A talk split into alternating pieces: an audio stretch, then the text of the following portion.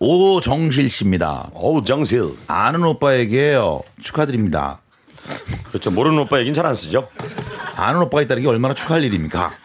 오빠가 공공부할 때 오빠 밑으로 다른 무대에 전출되어 온 아주 소심한 후임병이 있었대요. 그 후임병이 전출 오기 전에 있었던 부대 경례고는 돌격이었대요. 오빠네 군대 경례고는 충성이었고요. 그런데 경례할 때마다 어리버리한 후임병이 돌격이라고 하는 바람에 선임병인 오빠만 억울하게 혼이 많이 났대요. 그럴 수 있습니다. 그러던 어느 날 오빠네 부대 격려차 장군님이 방문할 거라는 소식이 들렸어요. 행복한님께서는 오빠에게 말씀하셨어요. 야야야야야야 너 책임지고 그 맨날 돌격하는 애 있지 걔, 걔 어? 충성하게 만들어 놨어? 어?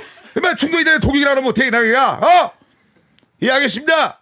불안했던 오빠는 매일 근무가 끝나고 후임병을 따라 불러 경례 연습만 몇 시간을 시켰어요. 충성! 충성! 충성! 며칠 뒤 장군님이 방문하셨어요. 장군님은 연병장에 모인 군인들에게 몇 마디 하시더니 격려차 무작위로 갑자기 군인 몇 명과 악수를 하기 시작했습니다. 오, 위험하다. 장군이 소심한 후임병 근처로 다가갈수록 오. 오빠와 후임병은 긴장하기 시작했어요.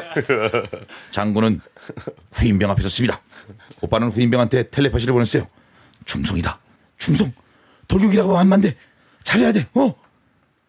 그래. 군생활은 어떤가? 말이 떨어지기 모르게 후임병은 충격! 군생활은 어떤가? 충격! 군생활은 어떤가? 충격! 돌격도 아니고 충격, 충동도 아니고 충격. 그 일로 오빠는 남은 군생활을 충격적으로 보냈다고 합니다. 충격. 군생활은 어떤가? 충격적인 거지. 충격.